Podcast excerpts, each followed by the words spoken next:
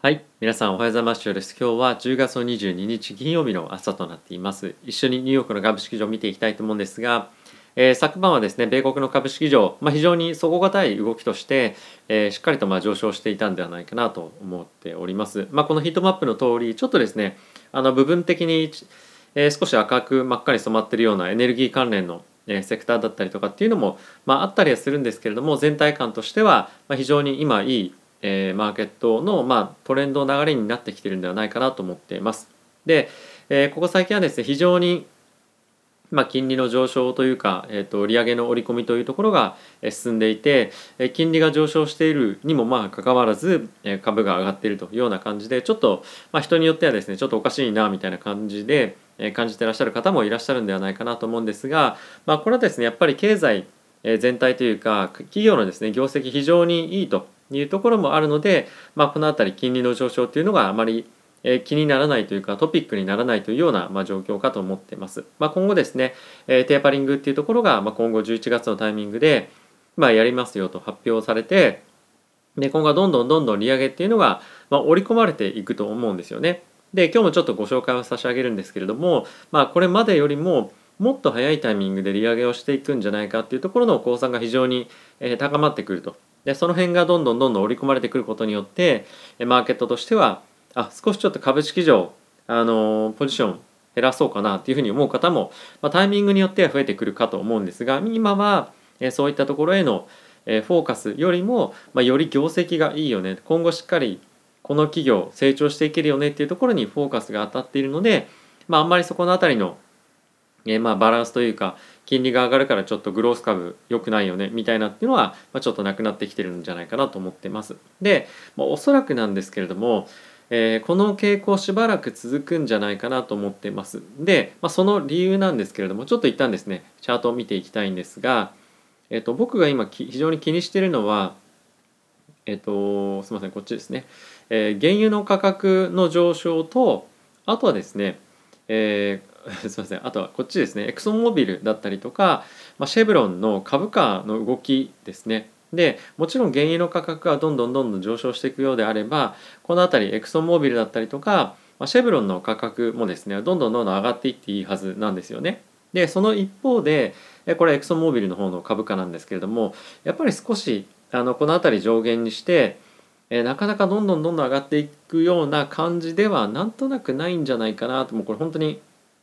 値動き見てっていうところではあるんですけれども、えー、と思ってます。なのでやっぱりこの原油の価格がこの80ドルっていうところから、まあ、一気に90100みたいなところに、まあ、どっかのタイミングでもしかするといくかもしれませんが、まあ、その辺を織り込んでいくようであればもっと株がしっかりと反応していいかなと思っています。で原油がどんどんどんどん毎日今上昇しているにもかかわらず、まあ、そんなに株価の反応が良くないんですよね。なのでこの辺りの今後も継続してえー、原油が上がっていって、まあ、それが経済を圧迫してみたいなシナリオっていうのは、まあ、ちょっとマーケットとしてはですね今見てないというかあの気にしてないっていうような状況だと思うんですよね。でそうなってくると、まあ、じゃあ物価上昇するよねあじゃあ金利が上がってそれ株価に重しになるんじゃない？みたいなストーリーよりもやっぱり今メインなのはさっきも言った通り業績がしっかりと、まあ、いい会社を買っていこうっていうようなどちらかというとまだまだ金余りの現象がマーケットにはまあしっかりと根強く残ってるというのが、まあ、今の状況かと思ってます。でこれはですね本当にいろんな機関投資家の方が言っていて、えー、テーパリングイコールそこに今ジャブジャブにあるマーケットにある資金を引き上げるのとは全く状況違うんだよとまだこのジャブジャブな状況っていうのは続くんだよっていうのを、まあ、継続して常に言っているんですね。で、まあ、それが本当に機関投資家の株式への資金をちゃんと入れているっていうようなスタンスが、まあ、現れてる発言だと思うので、まあ、このような状況年内いっぱいというかあのもちろんタイミングによっては凸凹あると思うんですけれども、まあ、そういうそういった年内いっぱいぐらいのスパンではえそういった方向性で見てもいいんじゃないかなと思ってます。まあそのあたりもおそらくこの VIX が今15っていうところまで下がってきていてかなり低い水準まで来てるんですよね。まあ、こういったところも反映してるのでしょうし株式市場全体としてはやっぱりグロース株中心にまあ、行きたいというのがなんとなく現れているのかなと思います。まあ、昨日ちょっとあのグロース株、まあ、弱かったので、まあ、どうかなと思ってはいたんですけれども、まあ、やっぱりあのテック関連の、えー、決算っていうのも今後まあ出てくると思いますが、まあ、非常にやっぱり高決算あのバンバンバンと出てくると思いますしやっぱりテスラのあの値動き見ていても非常に高決算の銘柄だったりとか今後やっぱり流れとしてトレンドとしてえー、来るよねっていうような方向性の会社には資金資金がしっかりと本当に入ってくるんだなっていうのも、まあ、今回今日改めて感じました。であとはですねやっぱ NVIDIA だったりとか半導体の銘柄もしっかりしてるっていうのはやっぱり来年に向けてしっかりと、まあ、この辺りのあのまあ、EV だったりとか、まあ、あのなんていうんですか宇宙産業だったりとか、まあ、そういった本当に今後期待されていくような産業に対して、まあ、チップしっかりと供給されていくっていうところもやっぱり考えていると考えてまあ資金も入っていると思いますしやっぱりその辺りは、えー、やっぱ来年アメリカの産業というかあの経済がしっかりと、えー、まあ成長していけるような土台をなんとなくマーケットとしては、まあ、不安視せずに見ているんじゃないかというようなことを、まあ、ここ最近ちょっと感じています。で、まあ、僕自身が持っている株もそのあたりテック関連だったりとか、まあ、NVIDIA だったり GAFAM 関連中心ではあるので結構パフォーマンス好調なんですよね。なのでやっぱりマーケット全体としてはあの、まあ、これまでと本当に同じストーリーというか今年一貫して同じような感じのストーリーかと思うんですけれどもやっぱり宇宙だったりとか、まあ、EV かつプラス半導体だったり、まあ、プラス GAFAM、まあ、しっかりと本当にビジネスが母体があって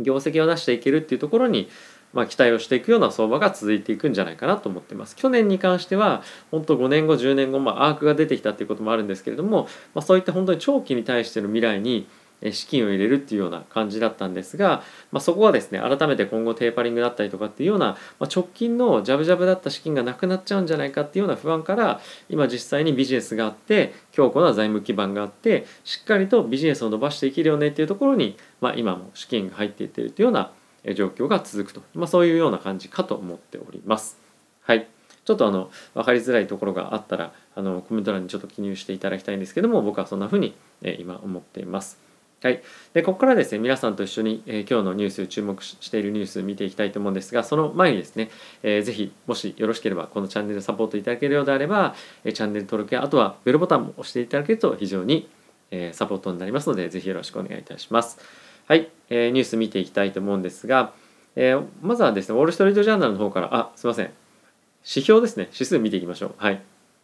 えー、ダウがですねマイナスの0.02%非常に最後力強く上昇してきたのでこれまああのサポーティブなあの状況だと思います。はい、で S&P がプラスの0.3%ナスダックがプラスの0.62%ラッセル2000がプラスの0.28%というような状況でした。で米国の10年債なんですけれども最終的に1.7というところで引けて、まあ、約4ベースポイントの上昇となっています。でこれ少し気になるのがあの少しというかかなり気になるのがあの米国の2年債とかですね5年債のこれちょっと長期で見てるのであの、まあ、今年1年とかって見るとすごい急激に上がってるんですよね。なのでこの辺りの金利の上昇が、まあ、利上げをいかにあの本当に急激に織り込んでるかっていうところが分かるものなんですけれどもまだまだやっぱりさっき見たような例えばこれ5年スパンで見てみると金利っていうのはかなり低い数字にあるんですよね。でこれが本格的に利上げとかっていうのを織り込んでいくともっともっと本当に急速に金利が上がっていく可能性があると。でその辺りを気にしすぎるタイミングでマーケット株式上は、えー、どういう反応をするのかっていうのが結構気になる方もいらっしゃるかと思うんですがちょっと前に昨日ですかねツイートしたんですが金利の上昇イコール株式下落っていうのではないとやっぱその時に、えー、株式上というか経済が成長していく見込みの中で、えー、伴った、えー、金利の上昇なのかもしくはあちょっと株価というか経済頭打ちになってくるなっていうような状況での金利の状況あの上昇なのかっていうところでも結構やっぱり、まあ、変わってきたりもするので、まあ、その辺りは今が何で金利が上昇してるのかプラス今の経済のえ状況非常にいい状況での金利の上昇なのかどうかとかっていうところも含めて見ていただけると、えここからまだ株価買っていいのかどうかっていうところは分かるんじゃないかなと思ってます。今の業績企業の業績見てみてもまだしっかりと成長していくっていうところが今マーケットを織り込みながら株式上昇していると思うので、まあ、今そんなに金利が上昇しても株式が売り込まれることっていうのはないんではないかなと思うので今日1.7%いきましたけれどもあじゃあどうしよう株価売られちゃうなみたいなそういう心配を、まあ、する必要は今直近では僕ないかなと思っております。はい、ではニュース見ていきたいんですけれどもえーとですねえー、まあこれはあの本当にまあ今日非常に重要なトピックかというとそういうわけではないんですが Facebook がですねえっと、今アクティブユーザーがまあ何人いますよということをまあいろいろと発表、まあ、よくしてますよね。でその中でアクティブユーザーと言いつつも実はそれって同じ人が複数のアカウント持ってるっていうのは、N、あの SNS で非常によくあることだと思うんですが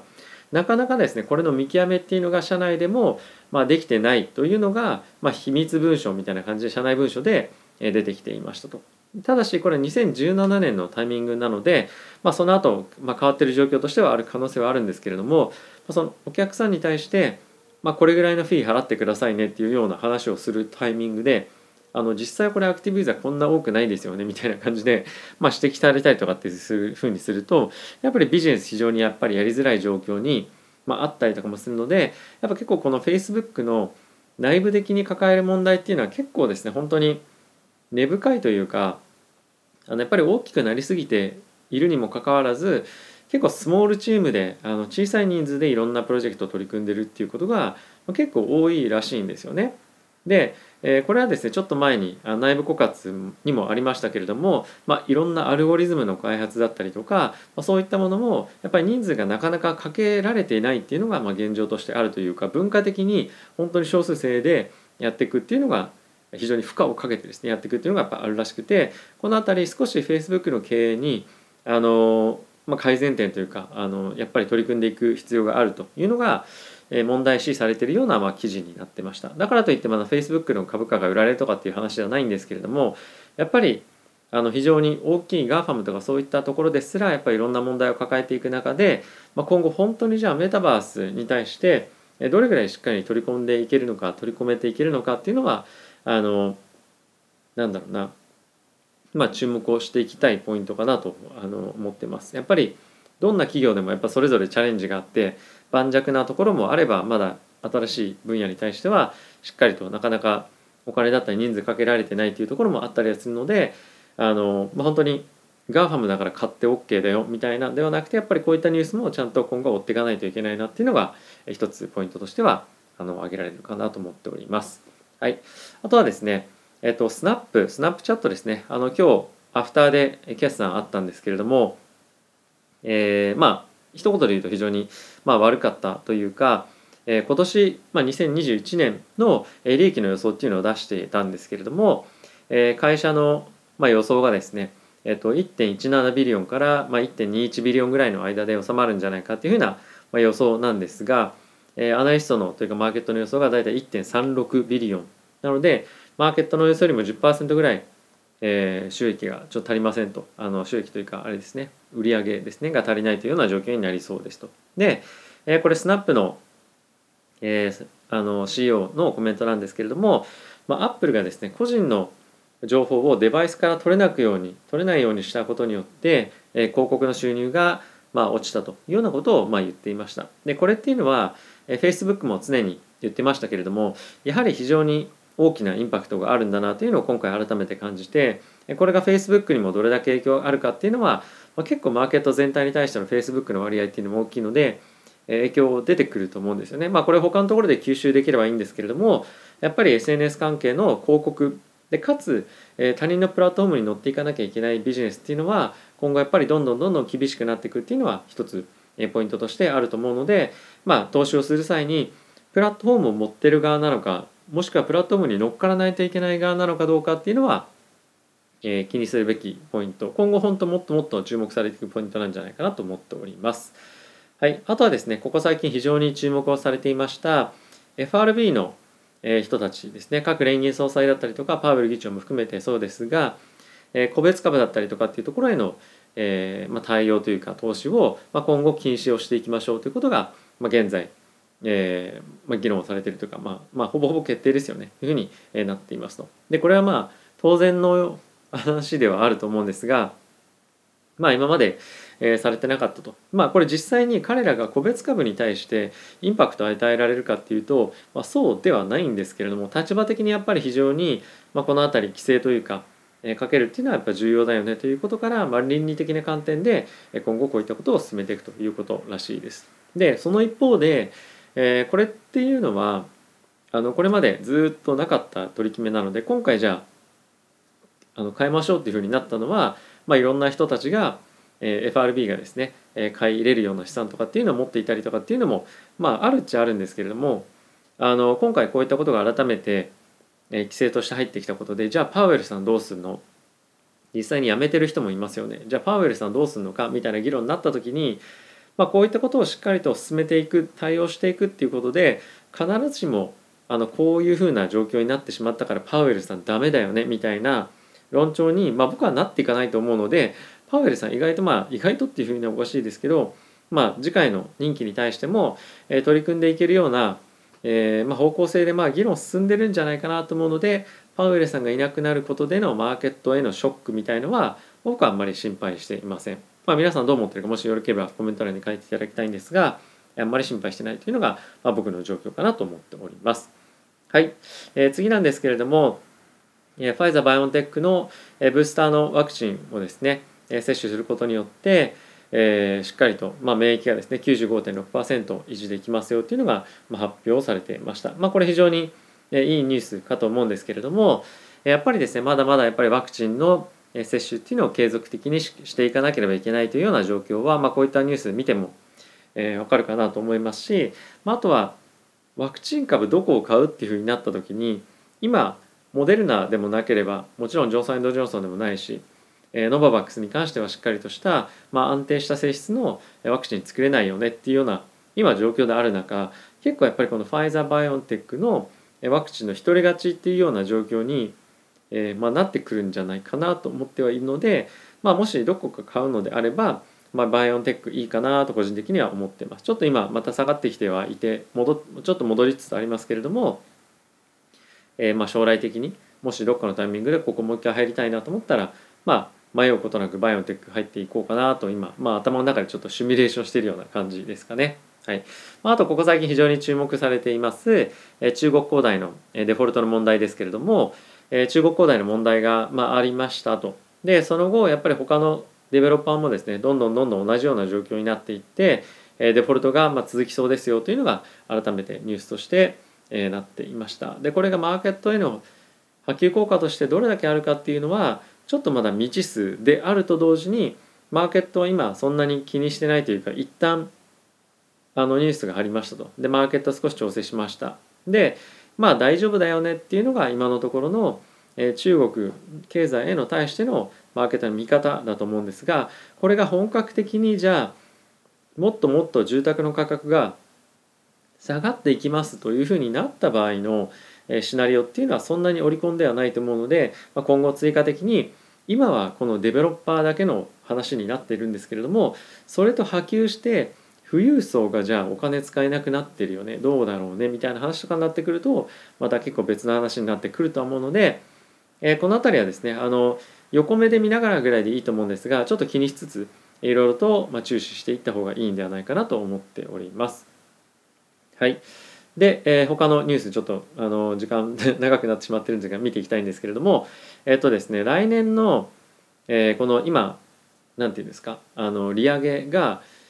以前よりもかなり早いタイミングでのえ、状況を今織り込みつつあるということがニュースとして、え、なっています。でかつこの FRB の連銀総裁の方からもこのインタレストハイク、まあ、利上げ上昇ですよねに関しては来年の後半の中でも、まあ、大体中旬ぐらいというかあの早いタイミングにどんどんどんどん今あの織り込んでいってもいいんじゃないかというか利上げしてもいいんじゃないかということがコメントとして出てましたで実際にマーケットとしては来年の中旬ぐらいを織り込み始めていてさっき金利見ていただきましたけどもどんどんどんどん上昇していくような上昇あの状況になっていってて、えー、この辺りが、まあ、おそらくあの今年というよりも来年非常にえ焦点になってマーケットが重しになるならないみたいな話のですね中心の議論になるかと思います。はいまあ、この辺りは本当に来年物価指数どうなっていくかっていうところが非常に大きなポイントかと思いますしおそらく、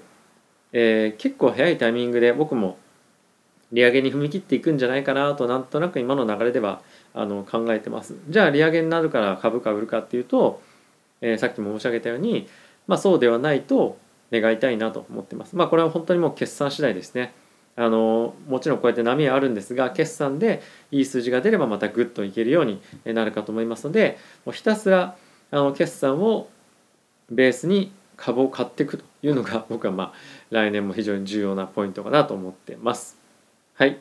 ということでちょっと長くなりすぎたんで他にいくつかニュース紹介したかったんですがなんでちょっと喋りがちょっとなかったんですかね。すいませんでした。あの今後もちょっとできるだけコンパクトに、えー、入れていきたいと思いますので今後ともよろしくお願いいたします、えー、また、えー、よろしくお願いします。プラス加えて、えチャンネル登録やあとはベルボタンも押していただけると、え本当に嬉しいです、えビットコインのこともちょっと話したかったんですけどもちょっとニュースこんな感じに長くなってしまったので、え概要欄にあります、えそっちの方のですねチャンネルも見ていただけると嬉しいです。はいということでまた次回の動画でお会いしましょう。さよなら。